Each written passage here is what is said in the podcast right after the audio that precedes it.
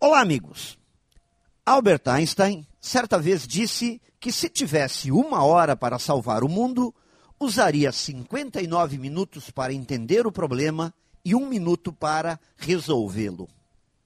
Por essa frase, entendemos de que forma este gênio abordava as dificuldades à sua volta.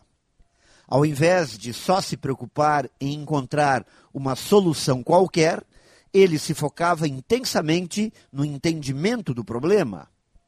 Contudo, no dia a dia da vida, o que normalmente se faz não é exatamente isso. Adotamos uma postura de ativismo, sem entender bem quais são os problemas que nos afetam e, principalmente, suas causas, saímos atirando para todos os lados. Apontar e fogo sendo que a etapa do preparar não se dá muita atenção. Com isso, muita munição é gasta com um número muito pequeno de acertos.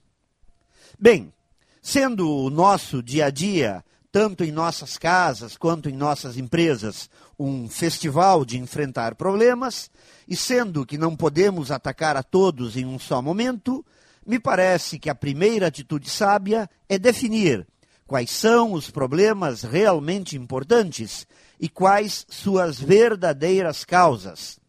As boas soluções nascem desta atitude. Pense nisso e saiba mais em profjair.com.br. Melhore sempre e tenha muito sucesso!